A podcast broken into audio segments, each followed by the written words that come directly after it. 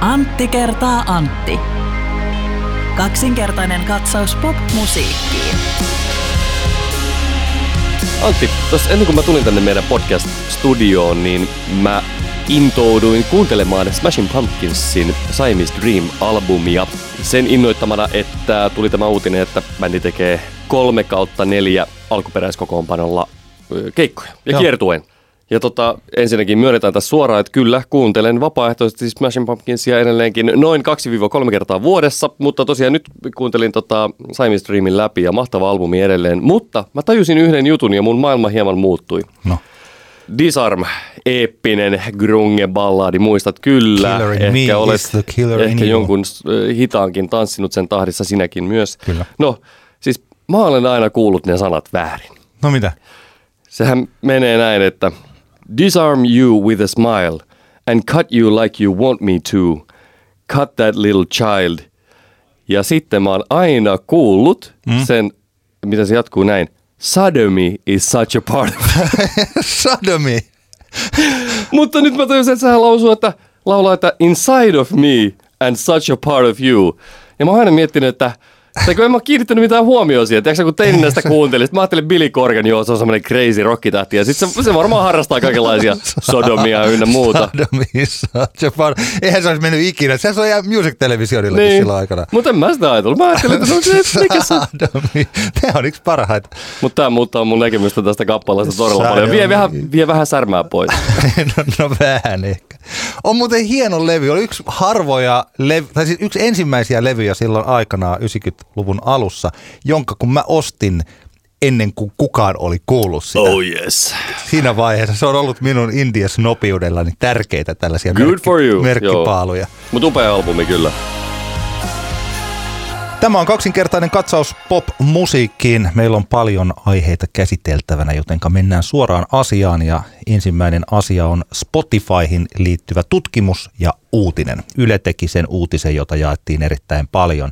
Otsikoituna Spotify raotti salaisuuden verhoa, käyttäjämaksut valuvat suosituimpien poppareiden taskuun, pelkkää klassista musiikkia kuunteleva tukee tietämättään Cheekkiä ja Sannia. Aika provosoiva otsikko ja tämä oli aika epäselvä ehkä tämä uutinen ja se on ymmärretty monilla eri tavoilla. Mm. Ja me ollaan nyt otettu sitten selvää tai yritetty ottaa selvää siitä, että mitenkä tämä oikeasti menee tämä ansainta kautta rahanjakomalli Niin, niin. Spotifyssa. Joo, tämä on, tämähän on ollut toki tämmöinen niin kuuma peruna siitä lähtien, kun Spotify-käyttö todella yleistyi ja, ja tasaisestihan tämä nousee tavallaan tämä epäsuhta tai joidenkin mielestä epä, epäoikeudellinen tulonjako otsikoihin. 2013 oli tämä Anssi Kela, levoton tyttökeissi, missä Anssi, Anssia harmitti se rahan vähyys, mikä sieltä tuli. Ja nyt tosiaan kyllähän tämä niinku vuodesta toiseen puhuttaa. Niin silloin 2013 Anssi sanoi, että levotonta tyttöä striimattiin yli miljoona soittokertaa ja se tuotti hänelle noin 2000 euroa. Silloin mietittiin, että tämä on aika pieni summa. Mm.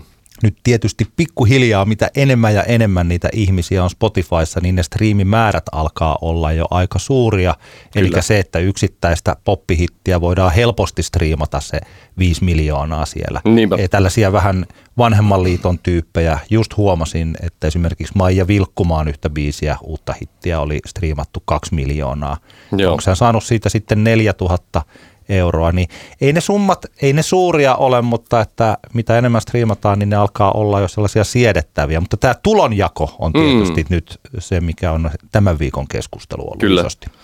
Ja tämähän, tässähän on tosiaan, niin kuin tässä oli tässä tutkimuksessakin, mihinkä Ylen uutinen viittasi, niin siinähän esitellään nämä kaksi mahdollista niin kuin tulojakokuviota, millä Spotify jakaa, jakaa tota rahaa sitten ulospäin, joista toinen on käytössä ja toinen on tämmöinen mahdollinen tapa. Tämä tällä hetkellä voimassa oleva, oleva malli on tämä Pro-Rata-malli, jossa käytännössä kun kaikki tulo, mitä Spotify saa sisään näistä, näistä käyttäjämaksuista, siitä tulee iso köntti ja se jakaantuu sitten tasaisesti kaikkien kuunneltujen biisien kesken. Eli jos yhtä kappaletta on kuunneltu ihan hirveän paljon enemmän kuin toista, niin totta kai se hirveän paljon enemmän kuunneltu biisi tienaa enemmän rahaa kuin huonosti kuunneltu biisi. Toinen versio, tämä oliko käytettiinkö käyttäjälähtöinen Käyttäjäkeskeinen malli. käyttäjäkeskeinen. Se, siinä tapauksessa kävisi niin, että, että tämä kun minäkin maksan sitä 10 euroa kuukaudessa, niin se jakautuisi, se minun 10 euroa jakautuisi juuri niille artisteille, mitä minä kuuntelen. Mutta näin ei valitettavasti ole ja voidaan keskustella, oli, olisiko se, tota noin, niin se varmaan olisi ehkä tietyllä tapaa oikeudenmukaisempi, mutta lähtökohtainen niin sanotusti ongelmahan on tässä se, että tämä tämänhetkinen pro-ratamallihan on majoreille ihan hirvittävän paljon parempi systeemi. Ja se on ymmärrettävää, että toiminta on tällä, tällä hetkellä mennään tällä pro-radalla, koska mitä Spotify tarvii? Sehän tarvii, että majorit pistävät kaiken musiikkinsa sinne. Ei ole minkäänlaista varaa menettää sitä, että, että majorit eivät laittaa sinne musaa, koska majoreiden julkaisemaa musiikkia, isoja hittejä, niin sanotusti kuunnellaan ihan hirveän paljon enemmän, joka tuo lisää käyttäjiä Spotifylle ja se on niin kuin markkinatalous is, is a bitch. Sehän on totta se, että mitä toteutuu on se, että ne on majoreiden artisteja. Mutta mähän mielelläni ehkä mä olen pikkasen pehmeämpi Spotifyn suuntaan ja majoreiden suuntaan muutenkin. Mutta se, eli siis suositut artistit voittavat tässä. Niin, Niidenhän ei tarvitse olla majoreita, mutta ne tällä Ei, ei. hetkellä ovat niitä aika iso, isoilta osin, koska Kyllä, majorit kyllä. tietää niin hyvin, miten tätä peliä niin. pelataan. Mistä India, India, India puolelta tulee harvoin isoja, isoja, isoja hittejä. Mä tässä eilen keskustelin tästä asiasta ja tänään aamullakin on miettinyt tätä, että onko tämä reilu malli. Tämä ei välttämättä ole reilu malli, mutta tämä ei myöskään ole epäreilu malli. Tämä on markkinataloutta, mutta se on, siis tässä ei huijata ketään. Ei huijata ketään. Mutta tämä on aika raadollinen malli sen mukaisesti, että niin siis suosittu musiikki voittaa ja epäsuosittu musiikki ei voita. Ja kun tämä Ylen uutinen oli pikkasen epäselvästi kirjoitettu ja otsikoitu, niin jopa sitten torstai-aamuna Ylen aamutelevision siinä, kun oli Anssi Kela, oli siellä haastattelussa ja se eh, toimittaja liidas tämän niin, että pienet jotenkin maksaisivat isoille, eli että isot mm. saavat enemmän kuin mitä soittomäärät antaisivat olettaa. Niinhän se ei ole. Ei missään nimessä. Ja tässä on siis tosiaan, tässä on niinku, ö, ei voida olettaa, että Spotify kansainvälisenä yrityksenä ö, olisi jonkun asteinen hyväntekijä firma. Eihän, heidän niinku intresseissään olla te, toimia niinku yleishyödyllisesti tässä. Hehän toimivat sen mukaan, mikä on heille bisnekseen, bi, heidän bisnekselleen parasta, parasta ja, ja heidän bisnekselleen on parasta se, että majorit laittavat sen musiikkinsa sinne Spotifyhin. Ja, ja silloin, koska se on niin tärkeää, niin heidän on pakko niin sanotusti antaa majoreiden tota, heidän, heidän äänelleen isompi painoarvo kuin sitten pienille toimijoille. Tämä on niin kuin valitettava fakta. Yksi, mikä tähän aiheeseen on erittäin hyvä pointti. Tämän listablogi.blogspot.fi Timo Pennanen, joka on tehnyt tätä erittäin hyvä, erittäin suositeltava blogi. Hän nosti tämän hyvin esille, että se biisin mitta vaikuttaa siihen tosi paljon, kun tässä on otettiin esimerkiksi tämä klassisen musiikin ja popmusiikin välinen ero, että Spotifyssa ei lasketa sitä, että kuinka pitkä se, kuinka paljon se on, sitä laulua on kuunneltu, Mm. vaan siinä lasketaan niitä soittokertoja. Niin, ei, ei lasketa minuutti, minuuttimääräisiä kuunteluita. Niin, eli että jos meillä on klassinen biisi, joka kestää vaikka puoli tuntia, tai proge-biisi, joka kestää 10 minuuttia, niin se lasketaan yhdeksi soitoksi siinä samassa, kun vaikka tällainen kolmeminuuttinen popralli ehtii Mm. soida sitten kolminkertaisen määrän tai kymmenkertaisen määrän, ja sieltä tulee sitten Mm. paljon enemmän rahaa. Tämä malli tuntuu mun mielestä jo lähtökohtaisesti pikkaisen hassulta, että soitto per biisi Niin. mutta mä en tiedä, onko tämä, ei vaikuta ehkä tähän major kautta India kautta Ei se- suosittu ei- ei tai se- se epäsuosittu. siihen. Niin, ehkä se on, se, on, se on tietyllä tapaa, ehkä, ehkä tämä on niinku doom metal bändien ja klassisen musan ongelma. niin.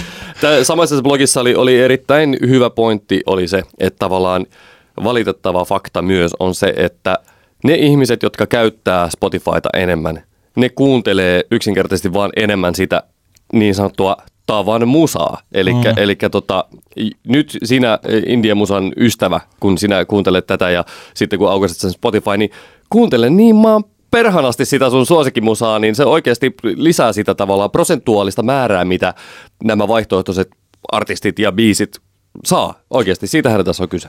Meillä on kaksi vaihtoehtoa toimia, jos, meillä on, jos me vastustamme jotain isoa. Mm. Ja yksi vaihtoehto on se, että yritämme integroitua sinne ja pelata niillä pelisäännöillä. Ja toinen vaihtoehto on se, että rakennetaan tätä omaa kulttuuria. Mm. Tämä on niin kuin, jotka ovat alakulttuureihin tutustuneet, niin tietävät, että näin tämä toimii. Sä heitit tällaisen ehdotuksen että, tai ajatuksen, että voisiko olla indieille oma tällainen Spotify-juttu. Niin, juuri, mutta sehän vaatii tietenkin sitten sen, että on, on joku taho, joka on valmis tota noin, niin tekemään todennäköisesti hyvin tappiollista, niin, tappiollista niin. bisnestä, koska siis jos katsotaan Spotifyn ö, niin kuin tuloksia, mm. niin ymmärtääkseni vieläkin aivan hurjia tappioita tekee. Kyllä.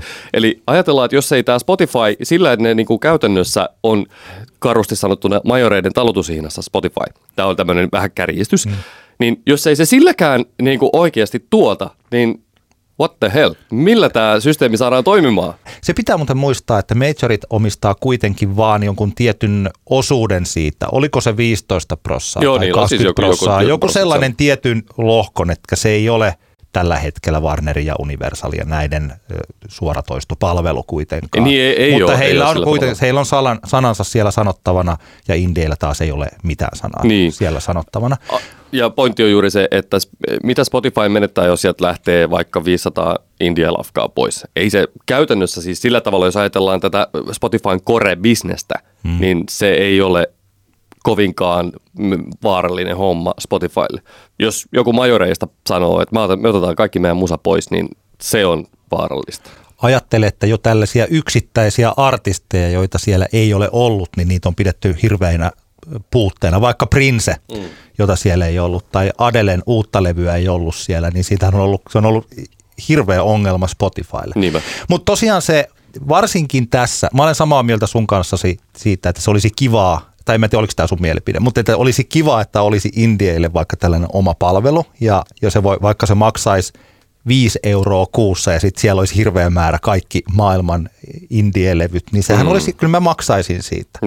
Mutta se on vielä, se on aika kaukainen ajatus, että jos pudotaan taas tänne arkirealismiin, niin tuleeko se tapahtumaan. Niinpä. Niin ja eh- sillä, siihen mä viittasinkin just, että täytyisi olla joku taho, joka olisi valmis tekemään sitä oikeasti tietäen, että tämä ei niin kuin, tuota käytännössä penniäkään. Eli niin. joku, joku, jos joku miljardööri haluaisi esimerkiksi sijoittaa vähän Niin ja varsinkin tosiaan, että se, että se plus minus nolla ei ole vielä se vaan, että, Kyllä. että satoja miljoonia tappio. Mutta siis että tämä toinen juttu on se, että mitenkä sitten sitä Spotify-peliä oppisi pelaamaan. Oletko huomannut esimerkiksi, mitä Warner tekee?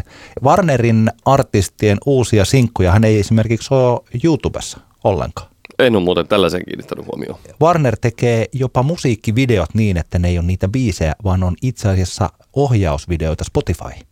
Ahaa, okei. Minä olen kerran esiintynyt. Mä olin unohtanut tämän koko jutun, Wow. mutta mä oon jopa esiintynyt yhdellä, koska meillä oli tällainen virkistyspäivä Himoksella ja sattumoisin se oli jotenkin sama päivä, jolloin kuvattiin Arttu Viskarin Sadun alkkarit.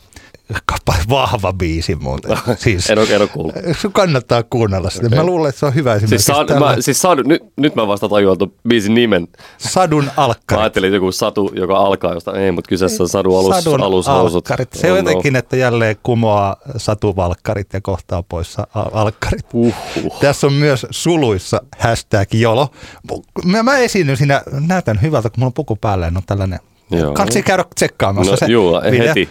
Niin tota, tämä kyseinen video on puolitoista minuuttia pitkä. Okei. Okay. Ja sitä on katsottu. On sitä aika hyvinkin. No 46 000 kertaa se on katsottu, mutta siinä alla on tämä Kuuntele Arttu Viskarin uusi single, single Sadun alkkarit täältä ja sitten siinä on nämä linkit. Niin just, okei. Okay. Eli he ohjaavat kaiken striimauksen sinne Spotifyhin. Tämä on rahallinen juttu. Tämä erityisesti on, kun haetaan kultalevystriimauksia ja tällaisia. Niin, niin. Tai Spotify Top 50, millä päästään taas markkinoimaan sitä. Ei näitä biisejä ole, tuossa, ei niitä ole SoundCloudissa. Niin. Ei niitä ole tuolla. Okei, kyllä ne saattaa olla näissä Apple Musiceissa ja jossain muissa mm. Kaupallisissa palveluissa. Ja sitten samaan aikaan vaikkapa artistit on hirveän hyviä promoomaan näitä omia biisejä. Ja Mm. ne, siis Indies, India-puolella ollaan vähän sillä, että laitetaan niitä tuonne ja tuonne ja tuonne. Tämä on täälläkin ja tämä on täällä. Niin, eikä niin. hyökätä siihen, että olisi täällä Spotifyssa. Aivan, aivan. Mä oon muuten nyt, tämä on nyt jo sitten ehkä ihan eri keskustelu, mutta tuli nyt juuri mieleen, niin mulla on sellainen olo, että India-puolella on aika vähän fiittausta esimerkiksi siihen nähden, kuinka paljon major-puolella sitä on. Niin, ei sitä ainakaan sellaista niin sanotusti hyötyä otettu irti, mikä siitä olisi ehkä otettavissa. Koska sehän on kanssa markkinointia, On, totta kai, totta kai. Ja siis vaikkapa JVG ja Halo Helsinki mm. ja Papao. Niin, sehän on semmoinen ristiinmarkkinointia siinä, Ajatteles Litku Klemetti ja Risto Ylihärsillä. kyllä. Papao! Kyllä, galaksit räjähtää. Ei, tämä on se, mikä pitäisi tehdä. Ja Joo, joo. sitten valtavat markkinoinnit ja ohjaukset Spotifyhin. Eli että miten me saataisiin sitä striimausta eh, indieille isommaksi, mm. Niin ehkä sillä, että rupeaa pelaamaan sitä Spotify-peliä. Niin, ja, aivan. tätä, ja sitten yhdessä ollaan innoissaan siinä ja jaetaan niitä ja tehdään sitä, että saadaan indie-puolen fanit myös kuunteleen enemmän Niinpä, sitä. Ja niinpä. siis eli lähtee sinne suuntaan. Spotify-keskustelussa täytyy muistaa semmoinen tärkeä asia, kun artistit ö, valittavat siitä, kuinka vähän sitä rahaa tulee. Niin täytyy muistaa se ketju, mitä tapahtuu sen jälkeen, kun ihminen kuuntelee Spotifysta biisin. Ja sehän menee käytännössä sillä tavalla, että, että kun Spotify tilittää näistä siitä rahapoolista, sitä rahaa per kuun, kuuntelut mm. biiseille, niin sehän menee, esimerkiksi India-puolellahan se menee ensin, se raha menee jakelijalle. Jakelijalta, äh, jakelijalla ja labelilla on keskinäinen diili jakelusopimuksesta. Jakelija tilittää, ottaa oman siivunsa pois ja jakaa sen labelille. Ja labeli jakaa sitten artistille heidän keskinäisen julkaisusopimuksen mukaan sitä rahaa. Eli siinä on aika paljon välikäsiä. Ö, ma- Majoreiden kohdallahan tapahtuu niin, koska majorit yleensä itse jakelevat musiikkinsa, niin, niin se ei mene erillisen jakelijan kautta, vaan se tulee suoraan majorille. Mutta tässä on aika semmoinen kriittinen ero. Tänään juuri faktatarkistuksen jouduin konsultoimaan yhtä tota noin, niin, tuttavaani levyyhtiöalalla to- työskentelevää henkilöä tästä. Ja India-puolella ö, se jakoprosentti artisteille on reilumpi käytännössä järjestäen. Eli se, miten sieltä jakelijalta se raha tulee, jakautuu tasaisemmin artistin ja julkaisijan välille. Joo. Major-puolella on vielä vallalla tämmöinen hieman tämmöinen niin royalty-tyyppinen ajattelu, jolloin käytännössä ne diilit labelin ja artistin välillä tämän näiden digi, äh, tota niin, tulojen kohta, suhteen on, on artistille epäreilumpi. Eli kun Anssi Kela seuraavan kerran ö, julkisesti harmittelee sitä, kuinka vähän niistä tota, soitoista tulee fyrkkaa, niin Anssi voisi ehkä seuraavan kerran, kun hän hieroo levydiiliään, niin keskustella, että voisiko sitä saada sitä prossaa vähän korkeammaksi. Ja, ja, ja juurikin tässä tullaan edelleen tähän, että, ne, että nämä majorit on aika niin kuin kriittisessä asemassa siinä kaikessa tässä, miten, miten tämä niin kuin organismi toimii. Tämä on se mielenkiintoinen juttu, jota mä rupesin heti suunnittelemaan, että pitäisikö tehdä tämmöinen suomalaisen indien musiikin rahantekokone, jossa käytettäisiin Spotifyta hyväksi. Joo. Ja malli on otettu Bulgaariasta. Tämä on tämän viikon keskiviikolta Music Business Worldwide uutisoi tästä. Nyt yksinkertaistettuna, niin sinne oli rakennettu tällainen soittolista, jossa oli siis tämä taho, joka tämän oli rakentanut, niin ne oli heidän biisejään. Mm. Ne oli vähän reilu 30 sekkaisia biisejä, jolloin Spotify laski ne kokonaisiksi biiseiksi. Oliko niitä 467. He olivat sitten luoneet 1200 premium-tiliä ja näillä 1200 premium-tilillä he pyörittivät tätä 467 kappaleen soittolista rumbaa ja ehtivät tehdä tämän jutun mukaan noin miljoonan, tai vähän yli miljoona dollaria taitaa olla tässä. Pitäisikö tällainen koneisto rakentaa? Ai Laitetaan että. sinne tällaisia vähän reilu 30 sekkasia, soitetaan vaikka eri indie näille levyyhtiöille, sanotaan, että kertokaa bändeille, että tulevalle levylle tulee kaikilta semmoinen 31 sekkanen ralli.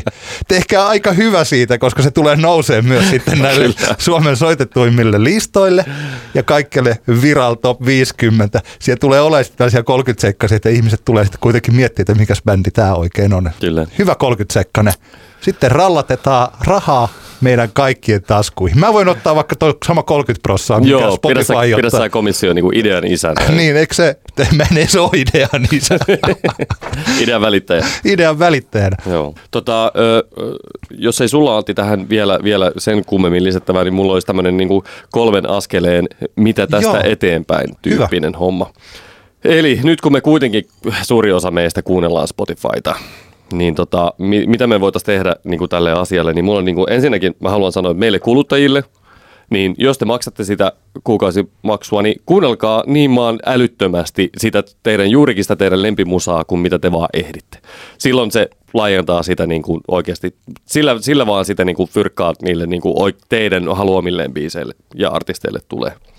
Toinen on se, että artisti keskustelee levyyhtiösi kanssa tota, digirahojen jakoprosenteista.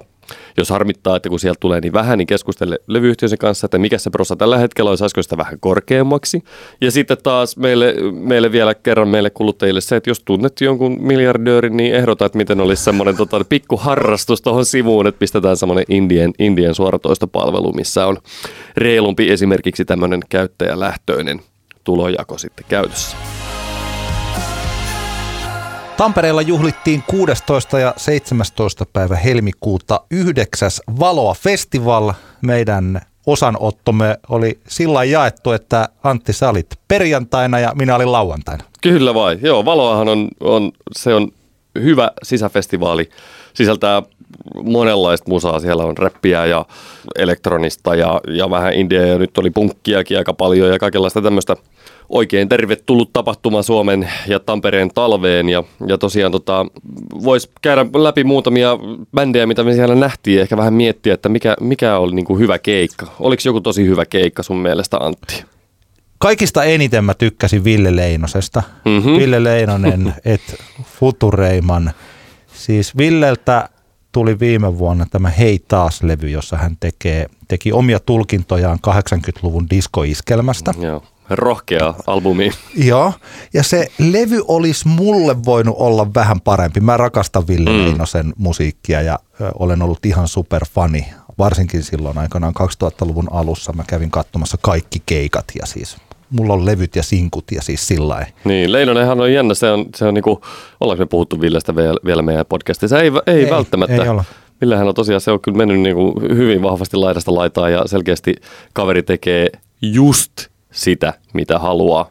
Maksimaalinen arvostus. Joo, hän voi tehdä välillä avantgardea, majakan vartijan unityylistä, siitä hyppästä niin, että tekee Misfits coverlevyn. Joo. Sitten äkkiä taas tänne 80-luvun tällaiseen iskelmään, missä tulee esimerkiksi vaikkapa Fame-biisi, jonka Mona Karita teki versiona Me emme laske viiteen ja sen sitten taas Ville Leinonen on tehnyt omaksi versiokseen, niin Kyllä. siinä aletaan olla jo aika kaukana siitä alkuperäisestä, mutta kuitenkin ihan vieressä. Mm. Mutta, siis tämä oli huikea keikka siinä mielessä, että tämä, siis heillähän on taustanauha siellä. Kyllä. Ja sitten siinä kaksi soittajaa päälle ja Ville tanssahtelee ja laulaa niitä biisejä. Mm-hmm. Se on sellainen jotenkin yhdistelmä, että miten räppärit on tehnyt asioita. Niin, niin mutta sitten kuitenkin iskelmää. Ja mä, tietysti Ville on suurin piirtein meidän ikäluokkaa, ja tuolla Valoa-festivaaleilla, mikä oli mahtavaa, että siellä oli kuitenkin semmoista niin kuin 22 porukkaa. Mm. Nuorta aikuista oli tosi paljon ja kaikki, heillä oli hirveän hyvä mieli, siis sen, sen tyylisesti. Mutta tämä Ville Leinosen yllätyksellisyys ja kuitenkin sellainen lavakarisma, mikä hänellä on ollut ihan alusta saakka, niin mm. se oli tuolla keikalla vahvasti läsnä ja mä kyllä nautin siitä. Joo. Mä en ole ihan varma, että mitä sellainen 20 miettii, että mikä äijä. Toppa tuolla sekoilee. niin, juuri niin. Kyllä joo, mä, tota, mä ite, ite, mun täytyy nostaa perjantaina. Mä olin siis perjantaina paikalla vain, koska tota, lauantaina ei enää jaksanut lähteä. Mä olin perjantaina sekä Olympiassa ja että sitten klubi pakkohuonepuolelle perjantaina oli, oli siis mahtava Rättö ja Lehtisalo, joka on siis Sirkle-yhtiöstä tutun Jussi Lehtisalo, Mika Rättö, kaksikon liidaama niin sanottu, heidän itse lanseeraama, lanseeraama termi Suomen Pet Shop Boys.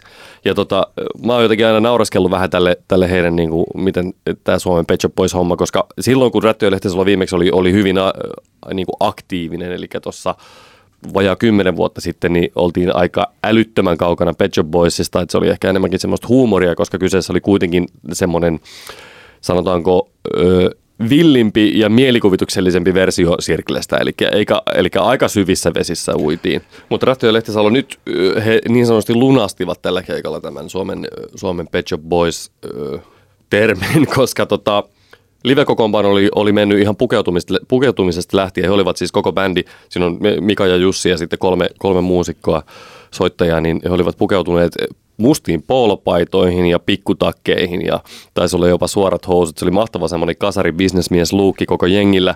Ja biisit oli sovitettukin hieman uuteen malliin. Oli, oli tavallaan aika semmoinen, se oli hyvin kasari mun mielestä, mutta ei alleviivaavan, tiedätkö kun kun, kasari, kun sit kun ollaan kasarien, laitetaan olkatoppaukset ja, ja hassuu vähän kreppiä hiuksia ja, ja niin poispäin. Tämä ei ollut alleviivaavan kasari, vaan tämä oli sellainen, sellainen niin kuin the essence of hyvä kasarimusa välitty tässä. Vähän niin kuin uutta aaltoa, Talking Headsia ja muuta sieltä kuulu paljon läpi. Tämä oli, tämä oli mun mielestä niin kuin hieno semmoinen vähän niin kuin ihon nahan luonti bändiltä.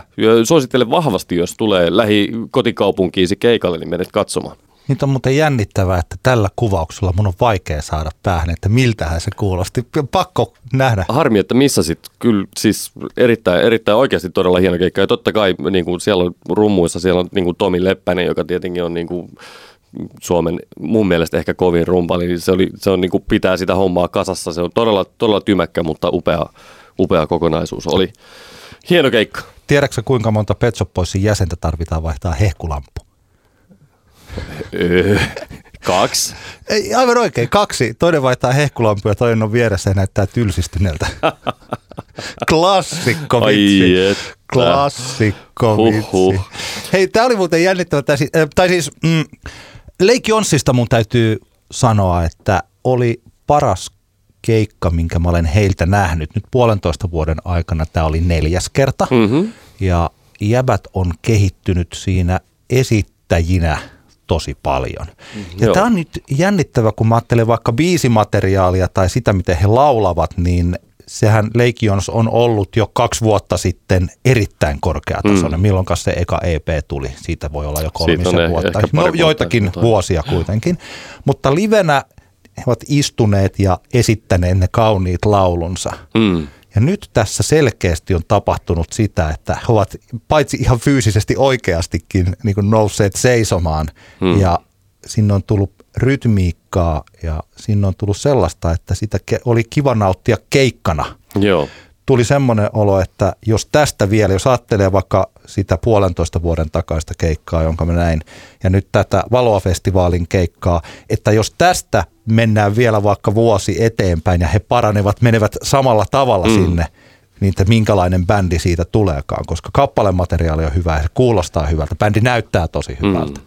Mä uskon, että Legions, Legionsin tapauksessa on nyt käynyt niin, että, että kun he vihdoin saavat, mä, mä tiedän, koska työskentelin heidän kanssaan pitkään aika tiiviisti, niin heillä oli aika kova paine siitä debyyttialbumista. Heillä jätkillä oli oikeasti alkoi esille, että nyt meidän on niin kuin pakko saada se niin kuin julki jotain kautta. Ja nyt kun se vihdoin ja viimein tuli, niin mä veikkaan, että siellä on niin, kuin niin sanotusti apina pudonnut selästä jätkiltä, joka on varmaan, tämä on mun niin kuin tämmöinen gut feeling, että se on, jätkät on varmaan niin kuin ihan senkin kautta jo niin kuin rentoutunut. Ja nyt ne on niin kuin silleen, okei, nyt tavallaan niin kuin yksi vaihe urasta on niin kuin takana, nyt siirrytään seuraavaan vaiheeseen ja se on vaan mahtavaa. Ja, ja tietenkin niin kuin, mä muistan itse sen, kun ekan kerran näin heidät, niin totta kai tästä voidaan palata tähän myöhemminkin, mutta just se, että mikä on tämän niin kuin live-esittämisen merkitys artistille, niin kyllä mulla ainakin se, että silloin kun mä ekan kerran heidät näin livenä, niin kyllähän se oli niin kuin kaikella tavalla aistittavissa se, että jätkät niin kuin todella tietää, mitä ne tekee.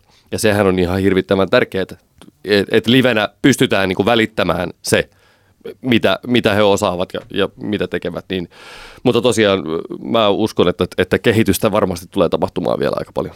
Vesta on mielenkiintoinen keissi. Aivan supervetovoimainen. Hän on lavalla upea ja varmaan aika iso osa jengistä oli nyt tullut Vestaan myös mm. katsomaan. Vesta myi sen huhtikuun olympian täällä Tampereella loppuun. Just sinne... sopivasti ennen valoa. Joo, ja sinne tuli vielä jotain uusia lippuja tuli myyntiin tällä viikolla, 70 kappaletta, ja ne meni kanssa näin Joo. loppuun. Eli se Vestan vetovoima on aivan superia. Mä en vielä olen sopinut, että en puhu sisällöstä sen enempää, mutta mä voin sanoa siis sen tulevan levyn sisällöstä, mutta me sen varmaan voin sanoa, että mä olen kuullut sen. Niin just. Ja tämä live-vesta ja sitten sen levyn vesta, ne ovat hieman eri muotoiset. Mm, kyllä. Ja tämä vesta oli sellainen, mulla tuli sellainen olo, kun nyt katsoin siellä melkein täydellä pakkahuoneen siellä lavalla ja siellä sitä, kun hänhän on tällainen kaikukitara indie tällä hetkellä livenä. Mm. No siis sellainen. Eikö siellä ole viisi, neljä soittajaa hänen lisäksi lavalla? Oli joo, varmaan tälläkin keikalla. Neljä tai viisi, joo, ja kitaravetoinen sellainen. Mulla on sellainen olo, että vuoden päästä Vesta livenä kuulostaa aika erilaiselta. Mm. Ja en tiedä, miten he ovat päivittämässä soundia vai mm. ovatko, mutta mulla on sellainen olo. Ja tietyllä tavalla oli hieno katsoa tämä, tätä. Tämä voi olla siis pelkästään mun pääni sisällä, että ehkä se ei ole näin ollenkaan. Mistä minä tiedän tätäkään mm. asiaa. Mutta mulle tuli sellainen ja me Meriläisen Mikon kanssa siinä huojuttiin ja tykättiin molemmat. Mä taisin sille jotenkin siinä kesken keikkaa sanoakin, että voi kun se Vesta pysyisikin tällaisen, että se pysyisi tällaisena indie-artistina, omana artistina näin. Mutta mä luulen, että hän on lähtemässä johonkin eri suuntaan. Mutta se välttämättä ei ole valtavirta se suunta. Niin ja sitten kuitenkin tässä pitää ottaa huomioon, kuinka niinku, suhteellisen vähän vielä Vesta on keikkoja tehnyt ja nyt heillä on tulossa niinku mittava kevätrundi ja kesällä vitsi joka helvetin kissaristiäinen niin kuin kesäfestari, missä soittavat. Sehän jo niin kuin automaattisesti muokkaa tosi paljon sitä niin kuin live-soundia. Sieltä ehkä tipahtaa jotain elementtejä pois, tulee jotain lisää, live-sovitukset niin kuin kehittyy. Se on luonnollista kehitystä ja se on ihan mahtavaa, että et, et, tota, no niin, joo, tämä on hauskaa meille, jotka nyt, jotka nyt pääsevät näkemään tässä vaiheessa artistin livenä se rakkaus, mitä hän saa yleisöltä osakseen, on pyyteetöntä. Mm. Se on hienoa katsoa. Joo, se on. Siihen häneltä ei ole tullut levyä vielä. Niinpä, niinpä. Joku vaikka karrikoira, siis semmoinen showmies, että ei, ei paremmasta väliä. Kyllä. Se oli kiva katsoa tällaisena samalla tajuten, että enhän mä ole nyt se tyyppi, jolle tätä musiikkia ehkä tehdään ja, ja se jengi, joka tässä mun edessäni nyt hyppii ja pomppii ja nauraa ja laulaa mukana, niin ne on paljon mua nuorempia ja mä olen nyt tässä ehkä tämä miksauskopin mm-hmm. vieressä ja eh, nautin siitä, että mä voin vähän aikaa seurata tätä tilannetta. Kyllä. Mutta jos mä ajattelen juuri tätä, mm, Mä tiedän, tässä nyt ehkä en halua luoda tällaista vastakkain, että indiet on niitä, jotka ovat sulkeutuneimpia, ja sitten kun räppärit on tällaisia, mm. mutta siinä on sellaista tiettyä, siis se että minkälaisia tällaisia keikkagimikkejä karrikoiralla on, missä opetetaan, että heiluttakaa kättä ilmaan yksi, kaksi, kolme ja sitten kaikki pyörähtää ympäri ja sitten se joo. harjoitellaan siinä ja sitten se tehdään. Sitten kaikilla on jotenkin jolly good time. Se on, se on aivan ihanaa. Mä, mä rakastan karrikoiraa ja, ja yksi lämpimimpiä keikkamuistoja se oli, oli tota, olikohan se viime – ei viime, toissa ö, joulun vuodenvaihteen aikoihin, mä muistan, me oltiin tota firman pikkujouluja viettämässä provinssiristeilylle ja siellä oli sitten niinku, olikohan se oli varmaan nyt tyyli niin, että lauantai oli Lauantaina mentiin ja sitten sunnuntaina tultiin takaisin. Ja sunnuntain ensimmäinen artisti siellä oli Rudolf ja Karrikoira. Ja mä voin kertoa, että jos teillä on kova krapula, niin menkää katsomaan Rudolf ja Karrikoira, koska se oli täydellistä ihanaa krapulaviihdettä seurata sitä keikkaa. Se hyvän mielen ja positiivisen energian, se on niinku sitä semmoista niinku hyvää naminamia se touhu. Ei, kyllä. Se on, se on nerokasta ja, ja se oli jotenkin niinku aivan upea keikka niinku siinä kohtaan, kun ne veti, siellä oli tietenkin ta- talon bändin backline, tai olisiko ollut muuten Pariisin kevään backline siellä lavalla niin kuin valmiina. Siinä kohtaan, kun Karri Koira menee extemporeen sinne tota, noin, niin Pariisin kevään rekon rumpujen taakse alkaa soittaa biittiä ja no. sitten niin kuin, Rudolf freestylaa siihen päälle. Se oli jotenkin semmoinen niin täydellinen, että nyt mun päänsärky vaan katoaa pois. Mennään tässä pari, pari, parin pienen asensillan kautta päästään siihen, että perjantaina olisi pitänyt esiintyä Rudolfin. Joo. Mutta hän, hän sitten syystä tai en tiedä mikä oli syy, niin hän peruutti keikan ja, ja tilalla oli sitten et, kuuma nouseva artisti Kledos joka, joka on, onko, onko Kledos tuttu sulle? Ei, Sä oot liian vanha Kledos. Kledos on, on tota näitä tämmöisiä nyt niinku, tämän viimeisimmän aallon tota no, niin, suomi, suomalaisia räppäreitä, Esiintymisaika kello 0200 ö, pakkahuoneella, ei mikään helpoin slotti millään tavalla. Ja, ja valoan tietenkin harmiksi oli, oli se, että perjantaina ei ollut ihan niin paljon jengiä kuin lauantaina ylipäänsä. Lauantaina oli kai ihan sikainen jengiä, perjantaina ei ollut ihan sikainen jengiä. Ja selkeästikin siinä kello kahdelta aika iso osa jengistä oli lähtenyt meneen. Kledos esiintyi ehkä noin 70 ihmiselle. Ja, ja tota, kaikki kunnia Kledosille siitä, että keikka vedettiin niin sanotusti hyvinkin kunnialla läpi. Mm ja tota, sitä oli maagista seurata sitä, kun nämä, nämä nykyräppärit ne tekee semmoista, että ne niinku, vähän niin kuin liukuu sitä lavaa edes takaisin. Niillä on semmoinen ihme liikkumistyyli, että ne vähän niin kuin, se näyttää siltä, että niin kuin ne liukuis, mutta ne menee semmoiselle pikkupompuilla. Se on tosi jännän näköistä. hyvä, hyvä, li, hyvä liikunta. Ja pakkahuoneen lava on tietenkin siihen loistava, koska siinä on niinku leveyttä aika paljon.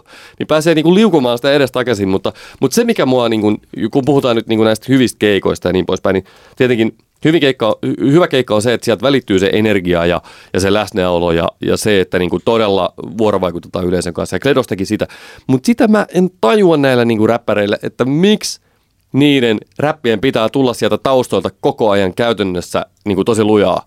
Siis se tyyli, että ne vaan pistää niin levyversioita niitä biiseistä soimaan ja sitten siihen niin kuin, vähän siihen päälle niin kuin höpötetään. Koska mun mielestä ainakin niin kuin, levytetyn materiaalin perusteella Kledos on aivan niin kuin, oikeasti niin kuin lahjakas kielenkäyttäjä, siis höpöttäjä. Se on niin kuin, tosi, tosi niin kuin kiehtovaa kuunneltavaa. Mutta tota, en mä tiedä, jotenkin musta, tää on ehkä tämmöistä niin vanhaa setä uhuta pilville tyyppinen homma, mutta musta olisi niinku siistiä, että ne, niinku, tiedätkö, että ne räpit, kun se on se räppi on kuitenkin jotenkin aika tärkeä osa sitä räppikeikkaa, niin. että ne tulisi niinku, että ne niinku räppäisi itse. Ja sitten sieltä taustalta ehkä tulisi ehkä joku kertsihuukki tulisi. Niinku. Siis yksi hyvän keikan määritelmä mulle on se, että siis se hetki on live. Siis sen musiikin ei tarvi olla live. Se voi mm. tulla playbackina, voi tulla osaa, mutta että sen tilanteen täytyy olla sellainen – että kun mä katson sitä, niin mulla on sellainen olo, että tämä ei tule toistumaan mm. tällaisena. Mm.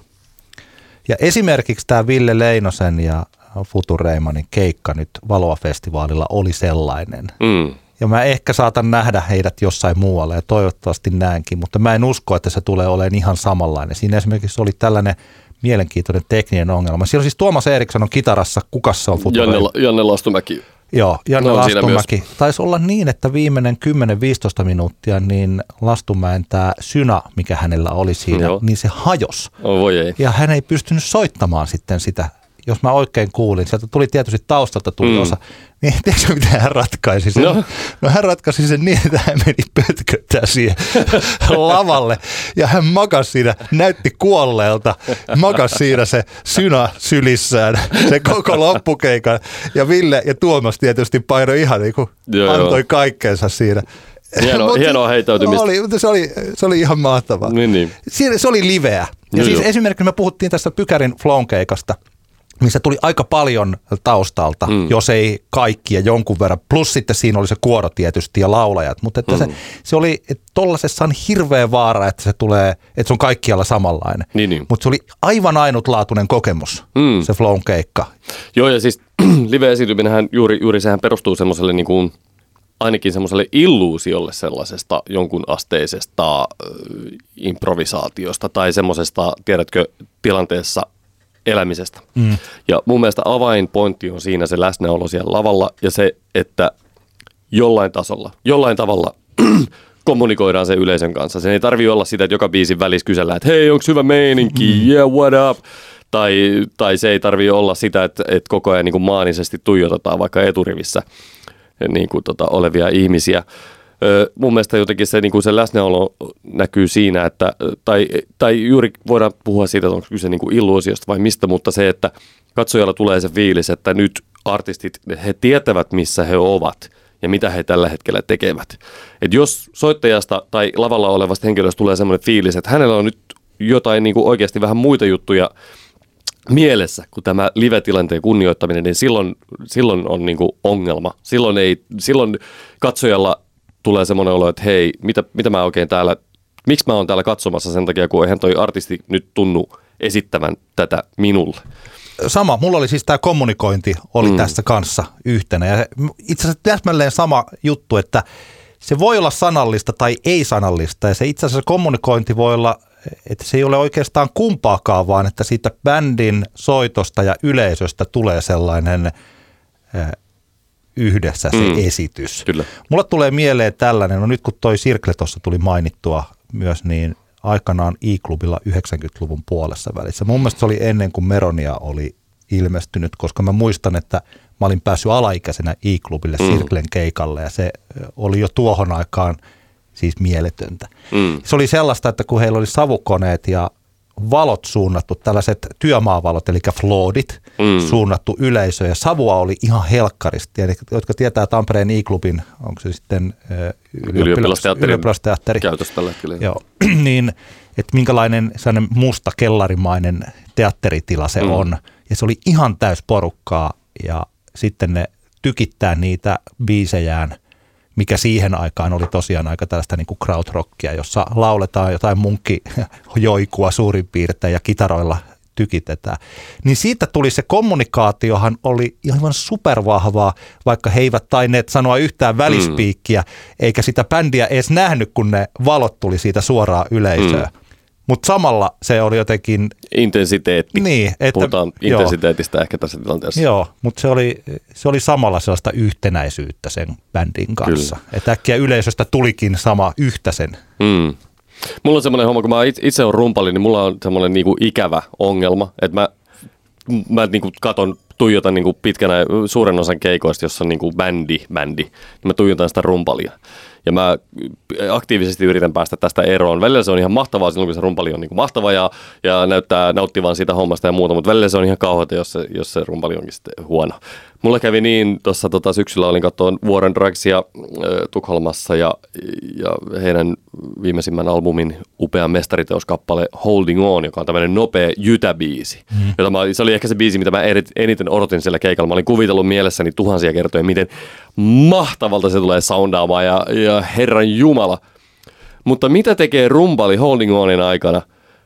Katselee vähän niin kuin sille, soittaa, okei, okay, soitti niin, kuin niin sanotusti oikein – kattelee vähän sille ympärilleen, vähän semmoinen virnen naamalla, tiedätkö, pyörittelee vähän päätänsä. Ja mulla tuli niinku oikeasti semmoinen olo, että hei kaveri, sä soitat niinku maailmankaikkeuden upeinta kappaletta, ja sä silti vaikutat siltä, että sulla niinku lähinnä on mielessä se, että jo, jonka mä niinku yhden kaljan nyt keikan jälkeen vai mitähän silloin huomenna sitten on siellä hotelliaamiaisella ja luenko mä sen kirjan loppu. Tiedätkö, niinku, se oli aivan kauheeta. Se, se keikka oli niinku hieno, mutta, mutta, tota, mutta oikeasti se niinku mun maailma murtui siinä kohtaa. Mä ymmärrän. Toi on se, sen tunne, mistä me Aitous-spesiaalissa puhuttiin, että sille ei oikeastaan väliä, että mikä sen artistin oikea tarkoitus on ollut ja onko hän, tarkoittaako hän laulamaansa tai tässä mm. soittamassa, mutta jos se tunne tulee, että niin. mä en niin. nyt usko tota, että se varmaan mietit just sitä, että toivottavasti sitten Briin kanssa on aamulla viikunahilloa. Niinpä, juuri näin. Etkä sä elä sitä biisiä Kyllä. siinä. Voin kuvita, tai voin sanoa, että vuonna 1994 Sirklen keikalla I-klubilla niin se bändi pikkasen hengitti sitä musiikkia Joo. siinä. Me ollaan sitä ikäluokkaa, että varsinkin silloin kun me oltiin vielä nuoria, niin tai vielä, vielä nuorempia. kun me oltiin tosi nuoria. niin silloin rockerolliin liitettiin usein ilman ironiaa tämä termi vaara. Niin. Että rock'n'roll on vaarallista. Sitten jossain vaiheessa joku tajus, että mikään ei ole vaarattomampaa kuin kuunnella levyä kotona, mm. että jopa puutarhassa kukkien hoito on vaarallisempaa kuin ampiainen voi pistää. Kyllä. Mutta siis keikalla, jos tulee sellainen vaaran tunne, niin se on hyvästä. Se on tosi harvinaista ja mulle tulee mieleen eräs keikka, josta mulla on kiittäminen sinua, vaikka sä et ollut silloin keikalla esiintymässä, mutta sä olit järjestämässä. Eli Monster of Pop 2013 telakalla räjäyttäjät. Mm. Oliko se silloin jo hoitamassa jotain juoksevia asioita vai seurasitko sitä keikkaa? Muistaakseni Mä keikan? muistaakseni kävin sitä pätkän katsomassa. Tämä on hauskaa, koska tämä on tietenkin vähän tämmöinen klisee, että räjäyttäjät tuo vaaran tunnetta keikoilla, mutta mä olin tuomassa juuri räjäyttäjät esimerkiksi kanssa, mutta kerro sä ensin sun räjäyttäjät esimerkki. Mi- mi- mihin sä olit tulossa? Nyt mä en muista, ketä muita silloin esiintyi siellä telakalla. Siellä oli siis tällaisia vähän reiluja kaksikymppisiä indieneitoja, ja sitten siellä oli räjäyttäjiä tullut katsoa ihan tällaista, jota 90-luvulla me kutsuttiin sorbuspunkkareiksi. ja kaikkea tältä väliltä. Hmm. Taisi olla jopa niin, että Jouni Hynynen ja toi Perankoski olivat kaksistaan siellä wow. keikalla. Taisi jopa Simo Frangeenin nähdä. Kyllä. He tulivat katsomaan räjäyttäjiä. Ja se yhdistelmä sitä yleisöä ja sen yleisön tästä heterogeenisyyttä ja sitä räjäyttäjiä viisi vuotta sitten, jolloin he vielä vetivät Jukka Nousiainen. Se jengi veti vielä jonkun verran viinaa varmaan ennen keikkaa. Mm. Ja ne aloitti jollain Irvinin biisi coverilla ja – niin soitti välillä Dr. Feelgoodia ja toi Jukka heitti vaatteet pois niin kuin tohon aikaan oli tapana ja mm. siellä soit paiskoo sitä rock'n'rollia alasti. Pääkii yhtyöstä kakkahärästä tuttu Teemu Bäriman oli heillä mukana siinä. Ei ollut lavalla, mutta oli sellainen kaveri, joka... Apumies. No, apumies, joka nosteli ylös mikkejä ja ja hänellä oli myös, koska miksi ei, hänellä oli mukanaan ruoska, jolla hän yhdessä vaiheessa rupesi ruoskimaan tätä bändiä. Huitas muuten aivan helvetin lujaa Jukkaa selkää, että Jukalle jäi ihan kauhea rantu siihen ja jotenkin Jukka sai se ruoska ja löi takaisin Bergmanin Teemua, mutta löi ohitse, jolloin Teemu hyppää lavalle ja sanoo, että noin sivarit on just tollasia, ei osu ikinä. Ja samaan aikaan siis bändi rokkaa koko ajan, räjä and roll all night long. Ja siis siinä tuli semmoinen olo, että, että kohta joku kitaran kaula osuu mua päähän ja mut kannetaan ulos täältä. Ja mä luulen, että aika monelle muullekin tuli. Siinä tuli sellainen, niin kuin te, kaikki, jotka ovat ollut telkalla, tietää, että sinne ei ihan suoraan tule mitään tällaista sirklepittiä tai mospittiä, mm. jossa paitsi tällä keikalla Joo. tuli. Siis se oli, se oli ihan mieletön kokemus. Joo, mä muistan sekä kerran, kun mä näin räjättöt livenä, se oli Dogs Homeissa Tampereella. Ja mä olin kuullut niin kuin kaikkia näitä villejä tarinoita räjäyttäjien keikoista ja sitten mä menin silleen puoliskeptisenä sinne katsoa, että no onko tämä nyt sitten näin hyvä. Keikka alkaa, se oli ihan täynnä. Oikeasti meni 23 sekuntia, niin Nousiainen oli kitaransa kanssa hypännyt yleisön ja pöytien päälle. Siellä oli tuopit lentänyt. Se, oli, se soitti siellä niinku semmoisen ihmiskasan alla tyyli just, että se oli siinä ajassa ehtinyt ne vaatteetkin ottaa pois, kalsarit jalassa. Ja siis se oli se, että, se, se, että niinku itse tarkoituksellisesti sekoillaan keikalle, niin eihän se, niinku, eihän se niinku vie mihinkään. Ei, mutta se räjäyttäjissä se tietenkin se, että, että he menivät niinku, silläkin keikalla, he menivät niinku niin nopeasti siihen tavallaan tekemisen ytimeen, joka on se, että nyt jumalauta rokataan ihan vittu täysiä, niin se oli, se oli hyvin vaikuttavaa. Ja kun se bändi oli hyvä, siis se mitä mä tuossa sanoin, mutta sanon vielä, siis että kun se kuulosti hyvältä koko sen sekoilun, se. se ei ollut lainkaan pois siitä Joo. soitosta. Rajoittajista vielä pakko sanoa se, että mä tiedän, että monia, monia ehkä harmitti tämä rajoittajien räjä electric vaihe. Ja, ja, se on niin huvittavaa, mitä, mitä palautetta bändi on nyt ilmeisesti saanut, kun ne on tehnyt näitä ei mitään saatanan syntikoita keikoja. niin tota, kun jengi on tullut silleen, että on se mahtavaa, että te unohditte ne headset-mikrofonit ja syntikat. Mutta siis tota, mä nautin niistä muutamasta Räjä Electric-keikasta, mitä mä näin niin todella paljon, koska niissä oli myös juuri tätä, että et kun se keikka alkoi, se niin kuin todellakaan niin kuin arvannut, että mihin tämä tulee niin kuin menemään tässä seuraavan tyyliin niin kuin 10 minuutin saatikka 50 minuutin aikana ja muutama niistä keikoista nähtyä, niin kyllä niistä todellakin, niin kuin, nehän oli semmoista hallittua kaaosta. Mä muistan, mä näin sen niin kuin ekan keikan siltä rundilta, niin lähinnä niiden headset-mikrofonit ei toiminut ja hirveätä säheltämistä koko ajan. Mutta sitten välillä ihan niin kuin täydellisesti vedettiin niin, niin kuin albumin upeita, upeita biisejä läpi ja, ja sillä tavalla, että kyllä se niin kuin, vaikka räjäyttäjät on ehkä vähän niin kuin klisee tässä asiassa, mutta kyllä silti niin kuin mä suosittelen, niin kuin, että kyllä se kannattaa mennä niin kuin katsomaan se bändin livenä ja miettiä, että, että mitä, ne, mitä ne tekee. Nyt se on jonkinlainen symbioosi siitä. Mä viime vuonna näin heidät kerran ja se ei ollut sekoilua, vaan se oli enemmän tiukkaa soitantaa, mutta se oli silti nautinnollista. Kyllä. Että sieltä ei ehkä kannata sellaista turpaan tulee mm. fiilistä. Sitä sieltä ei tule, mutta se on mahtava rockibändi. Niinpä joo, ja kyllä mä voisin kuvitella, että ehkä Nosianikin saanut niin sanotusti aikansa kutakin, että välillä voi pitää ne vaatteet päällä Joo, ilman muuta. Siis tämä mitä aikanaan jo siis Ismo alkoi puhua sielun velistä, että kun tuli sellainen olo, että ollaanko tässä vapautuneita vai näytelläänkö tässä tätä, että ollaan mm. vapautuneita mm. jostakin, niin siinä vaiheessa luova ihminen laittaa korkin kiinni. Meillä on ollut tässä meidän Antti kertaa Antti podcastissa tämmöinen massiivinen maailmaa syleilevä kokonaisuus nimeltä Menestyksen seitsemän polkua, mutta tällä viikolla pidämme tauon aiheesta, koska meillä on ollut niin paljon tässä kaikenlaista jauhantaa ja siirrymme suoraan yhteen aiheeseen, josta sinä Antti halusit puhua. Tämä on erittäin tärkeää. Mä luon uuden termin, jonka mä tajusin sun puheesta sitten. No niin, anna tulla. Ö, mutta aluksi pitää selittää, mitä tarkoittaa X-Factor. Sehän on tämä tosi TV-ohjelma, mutta se termi oli käytössä jo kauan ennen. Mm. esimerkiksi urheilun puolella on käytetty myös tätä X-Factoria, joka voi olla jollakulla vaikkapa Patrick Laineen lämärit. Patrick Laineessa on ollut joku tietty ominaisuus, joka on saanut hänet noin 12-vuotiaana laukomaan yhtä luja kuin keskimääräinen SM-liigapelaaja. Mm hänessä on ollut joku X, joku tietty ominaisuus, mutta sitten on ollut vaikea määritellä, että miksi juuri hän on oppinut laukomaan niin puhtaasti, että se kiekko lähtee Kyllä. Sieltä. Ja Zlatanilla, Zlatanilla on se, että hän tekee sellaisia ratkaisuja, mitä kukaan muu ei niin kuin, tulisi mieleen tehdä siellä kentällä. Joo, esimerkiksi kungfu-potkumaalit. Kyllä. Mutta siis, että on olemassa joku, että jos tämmöinen musiikissa esimerkiksi, nyt tulee taas mun nuoruudesta se esimerkki, karkkiautomaatin Jansku oli sellainen, jossa oli sitä X-faktoria hirvittävät määrät. Ei oikein tajua, että miksi tämä on, on Nero tämä kaveri. Mm. Että nämä on ihan yksinkertaisia nämä laulut ja hän ei ole edes kovin hyvä laulaja oikeastaan. Mm. Ja nämä melodiat ja soundit ja kaikki on, mutta että kun ne pilkkoo palasiksi, niin sieltä ei löydy mitään. Mm. Mutta se on se tyyppi, jossa on sitä sellaista, sitä jotain. Se sitä jotain on se X-Factor. Ja sitten vaikka näyttelijäpuolella mä joskus pari kertaa ehdin nähdä ton Veikko Sinisalon hmm. lavalla.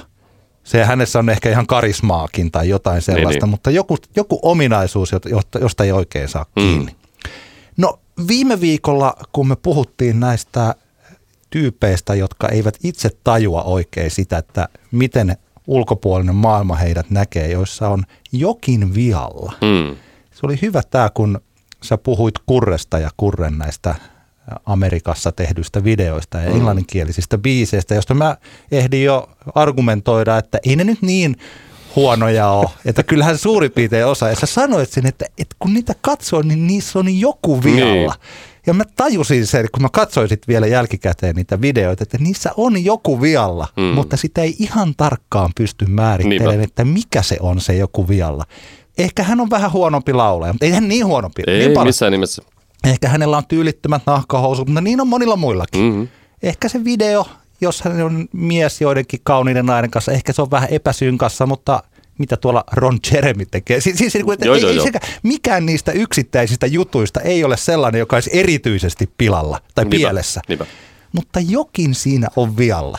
Ja tämä termi, mä olen ristinyt sen Y-faktoriksi. Se on X-faktorin vastakohta. Y-faktor, kun on jotain vialla. Mm. Ja tästä me päästään biisiin, joka itse asiassa on julkaistu jo kolme viikkoa sitten – tuossa tammikuun lopussa, mutta se on herättänyt nyt tällä viikolla esimerkiksi meidän kahden kesken jonkun verran hämmennystä ja se on Mikko Leppilammen kappale Hunaja. Ai se on tullut jo kolme viikkoa sitten? Se julkaistiin okay. kolme viikkoa sitten. Kerro Antti Hietala, mitä mieltä saat Mikko Leppilammen Hunaja-biisistä? No, ensinnäkin, sano, a, a, mulla ei ollut mitään semmoista niinku vahvaa niinku esimerkiksi viha- tai rakkaussuhdetta Mikko Leppilampeen aikaisemmin. Huomasin tuossa ehkä viikko takaperin, että Lepilampi oli lööpeissä, jossa hän selittää, että on mennyt vähän yli elämässä, että menestys nousi päähän ja ehkä tuli vähän kuppiakin otettua liikaa ja vähän semmoinen katuma, katuma päällä selkeästi oli kaveri. Ja sitten mä ajattelin, että sitten samaan aikaan mä bongasin, että hei, että joku Spotify antoi mainosta mulle, että kato Mikko Leppilammelta tullut uusi biisi. Mä ajattelin, että sieltä tulee joku semmoinen ehkä biisi, jossa Mikko Leppilampi jotenkin niin reflektoi näitä elämän kokemuksiaan siitä, että okei, okay, mä tein virheitä, mutta, mutta elämä jatkuu ja elämä voittaa. Mä ajattelin, että se biisi on joku semmonen. Sitten mä kuuntelin, mä niinku mielenkiintoista kuuntelen sitä kappaletta ja ensimmäinen fiilis, mikä mulla tulee, on se, että Mikko Leppilampi, jolla on pahasti kihahtanut hattuun, on baarissa. Ja näinä Me Too-aikoina väkisin yrittää vongata joltain mimmiltä seksiä. Ja se mimmi ei ole ihan kuitenkaan niin kuin varma siitä, että pitäisikö tänään lähteä Mikko messiin vai ei. Tämä ristiriita tässä tarinassa oli se, mikä mua niin kuin hämmensi eniten Mikon biisi. Sitten kun mä pääsin niinku kuuntelemaan, käytännössä niinku sille tasolle, että mä pystyn niinku kuuntelemaan sitä kappaletta, niin onhan se niinku hyvin tavallaan niinku näennäisen tavallinen biisi, mutta onhan siinä, siinä on tätä sun mainitsemaa Y-faktoria aivan helvetisti. Esimerkiksi laini isket keimaillen silmää ja raapaiset ilmaa. Sun ihosi tyylisi huulesi perhoset tuo, huomaan tykkäät leikkiä. Siis, tota, Jep. ja sitten kun se, kun se kuuntelee taas, jos okei okay, mä ymmärrän taas tämän mitä sä sanoit mm. ja mä allekirjoitan sen. Se on kutubiisi, joka vähän voi tulkita, että mennäänkö sinne ällöttävyyden mm. puolelle vai eikö mennä. Kyllä. On ehkä vastaanottajasta kiinni. Mutta se, miten hän hönkii sitä, niitä sanoja ja miten jotenkin se tausta tulee siihen, niin siinä nyt on vaan, jokin on vialla. Se on, se on Vahvaa ilmaisua kyllä Mikolta. Silti sanon, että tämä Mikko Leppilammen hunajabiisi on todiste siitä, että suomalaisessa musiikkibisneksessä on vielä hyvää jäljellä. Okei, nyt se täytyy vähän selittää tätä kyllä. No sen takia, että tuota, arvaappas nyt, että kuinka monta kertaa tässä kolmen viikon aikana se on soinut suomalaisessa radiossa. No se on joko ihan älyttömän vähän tai ihan älyttömän paljon ja mä veikkaan nyt kun sä johdatat näin, niin että ihan älyttömän paljon. Se on soinut kaikkinensa kaikilla kanavilla seitsemän kertaa. Oh, oh shit. Seitsemän Voi kertaa. ei. ei siis vahingo, mä, mä en nyt halua olla vahingo. Mä en oikeasti ole vahingoniloinen ihminen. Mä en, mä en todellakaan halua nyt naureskella tälle hudille. Ei, mutta se on tilanne. Radio Novalla se on soinut kerran haastattelun yhteydessä. Joo. Iskelmällä se on soinut kerran haastattelun yhteydessä. Sitten se on soinut Radio äh, Rexissä kerran. Hetkinen muuten, toi Rexhän on sama kuin Iskelmä. Eli se, se onkin soinut kuusi kertaa. Joo. Ja Radio Vaasassa se on soinut kerran. Radio Kajaus iskee. Edes, vaasa, edes vaasalaiset eivät tykkää siitä. Ei edes Vaasaan, ei voi uskoa. Mutta Radio Kajaus on painanut hurjat kolme kertaa hunajabiisiä. No niin. Tämä ei ole lähtenyt minnekään. Siis se ei ole Okei. lähtenyt lainkaan.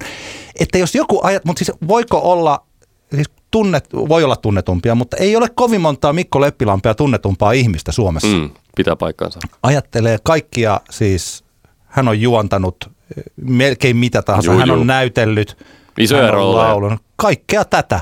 Hän on tuolla seiskapäivässä nyt just ö, eron, eronsa takia ja siis mitä ikinä. Ei tässä on joku erokuviokin vielä. Uh. No näin, niin no nyt, mutta, ei, mutta siis, mutta nyt täytyy sanoa, että no joo, hän on menestynyt ihminen, mutta tässä biisissä on silti jotain vialla ja suomalaisten radioiden musiikkipäälliköt ovat sen huomanneet. Tätä kappaletta on, ka, tätä Hunaja Lyric-videota on YouTubessa katsottu 4000 kertaa, mikä on aika Mm, maltillinen joo. määrä. Nämä on siis indie-lukuja Joo, joo, joo, joo. jos useasti sanotaan, että eihän tässä tarvita kun paljon näkyvyyttä ja kuka tahansa julkis Mm, mm, laulaa mitä totta. tahansa, niin siitä tehdään hitti. Ei tehdä. Hyvä, hyvä, hyvä teoria sinulla, hyvä, hyvä pointti. Antti, kiitos tästä. Tästä on hyvä siirtyä meidän viikoittaiseen Älä nuku tämän ohi-osioon. Antti, mikä on sinun Älä nuku tämän ohi biisi? Tämä on kappale, jonka kuulin ensimmäistä kertaa keskiviikkoiltana. Silloin se taidettiin julkaistakin ja Teemu Tanner tämän linkkasi. Pursiseuran ensimmäinen musavideo on totta. Ville hoiti videon ja biisin, minä lauloin ja vaikka ketä soitti. Pursiseura on NS tulossa, valmistaudu valitsemallasi tavalla. Teemu Tanner on tuttu niin hirveän monesta, että jos mä tässä yritän luetella kaikki, niin mä en pysty siihen, mutta esimerkiksi Tekstitv 666 Kynnet Love Sport. Mm, joo, ja Hopeajärvi Hopeajärvi tietysti. Joo. Ja, Ja miljoona muuta projektia. mä rakastan asioita, joita Teemu Tanner tekee. Hän on yksi näistä tällä hetkellä vaikuttavista artisteista, joihin mä on, liitän tämän luonnonvoima. Mm. Toi Mara Balls, eli Maria Mattila, Mattila. on toinen saman tyylinen. Johannes on sitten kanssa, joka Johannes Leppänen. Niin, Leppäsen Johannes, joka soittaa Teemun kanssa joissakin bändeissä myös. Ja he ovat sellaisia, että he, vaan, he tekevät ja tekevät ja tekevät ja jos joku haluaisi tehdä rahaa, niin ehkä sitten yrittäisi valjastaa heidät johonkin yhteen Mm. juttuun, mutta mä luulen, että he ovat sellaisia ihmisiä, että he eivät sitten taas pystyisi keskittyä siihen yhteen juttuun, kun heidän luovuutensa sinkoilee sinne ja tänne ja tuonne. Ja tällä yleisön, yleisön edustajana niin pitää vaan niin kuin, pitää hatusta kiinni ja yrittää pysyä perässä, Niinpä. minne suuntaan he ovat kulloinkin menossa. Mä tykkään siis, Kynnet on mulle ihan siis yksi suosikkibändeistä tällä hetkellä vaikuttavista ja Teksti TV 666 myös. Pursiseuran kappale on pullonkaula kapea toisinkin päin. Tämä tuota, on melodinen, mun mielestä tämä menee tuonne, jos haetaan jotain musiikillista referenssiä, niin tuonne 70-luvun loppu, 80-luvun alku, kun punk oli loppu, mutta Suomi rock ei oikein vielä alkanut Mm. siellä on tällaisia yhtyeitä, mistä mä tykkään. No vaikka itse se joku tämmönen Akun tehdas Eppu Normaali, sit vaikka siellä oli Voudea tai Mm. jotain Yppöviiden joitain biisejä. Siellä on aika kivaa sellaista, joista ei tullut mitään supersuosikki, tällaisia pitkäaikaisia suosikkibiisejä, mutta se on hieno ajan jakso suomalaisessa mm. musiikissa. Ja nykyiset suomalaiset yhtyöt, niin on tiettyjä bändejä, jotka jotenkin sitoo, sitoo sinne. Joo. Lokit esimerkiksi on toinen tällainen yhtyö. Ja Purssiseuran Tämä on, tämän kertsi on ihan sellainen. Musta tuntuu, että Teemu laulaa tuossa alussa tahallaan väärin, pudottaakseen heikoimmat pois. Aivan mahdollista. Ja sitten kun se kertsi lähtee, niin se on ihana. Tämä videokin on jotenkin kaikessa hölmöydessä ja huikea. Kertosäkeen tämä, miltä näyttää rikotut lupaukset tässä tyhjässä autiotalossa, joka ei ihan mene. Mm. Kun se olisi jotenkin helpompi laulaa vaikka autiomaassa tai mitä ikinä, mutta Kyllä. se on mieletön kertosää mä rakastan tätä meininkiä ja sitä, mitä tämän tyylinen tekeminen edustaa. Sä tiesit tästä Pursiseura-bändistä jotain. Mä en tiedä sitä oikeastaan vielä paljon mitään. Mm, joo, siis mä, mä tuossa tota, levyyhtiön edustaja, Jotes, Joteski Groteski levyyhtiön edustaja Nike mulle esitteli viime viikonloppuna tätä albumin kantteja. Se on muuten upea Jyrki Nissisen piirtämä kansi ja siellä takakannessa on tämmöinen henkilögalleria, Nissisen piirtämät kuvat kaikista bändin jäsenistä. Siellä on Tannerin lisäksi Spigua ja ja tota, Jukka Nousiasta Risto Ylihärsillä ja sitten mun mielestä Jukka Ytämimmit Sini on siellä kanssa ja olisiko jotain Maria Marsialaisia jäseniä ja tämmönen niinku tämän hetken tämän tietyn indieskeinen tämmönen Dream Team bändi, Bansariunan jätkiä siellä on ja kaikenlaista sankaria. Taisi olla vielä 300 rajoitettuna painoksena, toi on Joo. pakko omistaa.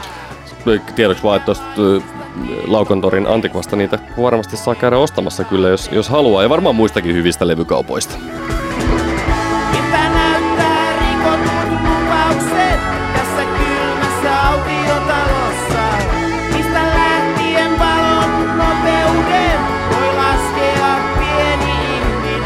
Mahtava biisi. Mitä sulla? Öö, mun Älä nuku tämän ohi kappale on biisi, jonka ohi te ette välttämättä vielä tai minkä, minkä ohi te ette tule nukkumaan, koska tämä kappale julkaistaan siis tänään perjantaina. On, tänään on julkaistu siis ja kyseessä on Mio nimisen artistin All About It single. Kyseessä on artistin toinen single ja Miohan on siis yhtä kuin Mia Kemppainen ja Mia Kemppainen on LCMDF yhtyeen toinen puolisko, eli, eli tota, tehnyt musiikkia jo pitkään ja, ja tota, tämä on aika kiinnostava, semmoinen vähän niin kuin, aika semmoinen niin visuaalinen ja esteettinen juttu selkeästikin. Mialla on tämmöinen vähän sarjakuvahenkinen hahmo tässä taustalla ja, ja tämä kappale on aika samasta puusta veistetty kuin ensimmäinen single, mutta tota, modernia positiivista ö, poppia, e, aika elektronista. Ja se, mikä mun mielestä tässä on, niin kun, mä, ty- mä tykkään tästä biisistä tosi paljon, fiilis on oikea ja kiinnostavaa on tässä se, että nyt alkaa niinku hahmottumaan se, että mä, mä jotenkin aina olin mieltänyt, että LCMDF olisi niinku sille Emman mm. niinku juttu. Mutta mä huomaan nyt näistä niinku Mion esimerkiksi laulun rytmityksistä ja sovituksista, että siellä on selkeästikin niinku tota, kuulee, että et, et mistä monet niin LCND, MDFn jutut on tullut ja musta tuntuu, että, ne on ehkä, että siellä on aika paljon tätä niin kuin Miankin käsialaa ollut. Ja, ja todella kiinnostava. Toivotaan, että jossain kohtaa tulee niin kuin muitakin kuin singlejä pelkästään Mialta tai Miolta. Ja toivottavasti pääsee, hän pääsee myös keikoille, koska tämä on tämmöistä tämän hetken aika vahvasti tämmöistä niin contemporary, contemporary pop-osastoa, joka, tota, jota tehdään maailmalla aika paljon, mutta Mia selkeästi löytänyt tämmöisen oman tyylinsä ja tapansa tehdä tätä All About It. Hieno kappale. Miassa on sellainen, tai Miossa, hän on hankalalla polulla, siis että yrittäjiä on tosi paljon mm. siellä. Se on indie, mutta siitä puuttuu tämä kotikutoisuus, mitä vaikka Niinpä. Pursiseurassa, että se on erittäin hyvin tuotettua, se soundaa tältä päivältä. Ja siinä on kaikki ne sellaiset mitä esimerkiksi Riku Mattila vaatii mm. India-artisteilta. Vielä pitää sanoa että mä oon jotenkin niin kuin aivan sucker tämmöisille sarjakuva niin kuin hahmojutuille, Daft Punkin Discovery ja kaikki siihen Interstellar 555 leffaan liittyvä on niin kuin mulle hyvin rakasta ja jotenkin tämä Mion sarjakuva hahmo, mikä hänellä tässä on, niin se jotenkin niin kuin mulla iskee tähän niin kuin samaan, samaan semmoiseen pehmeään paikkaan.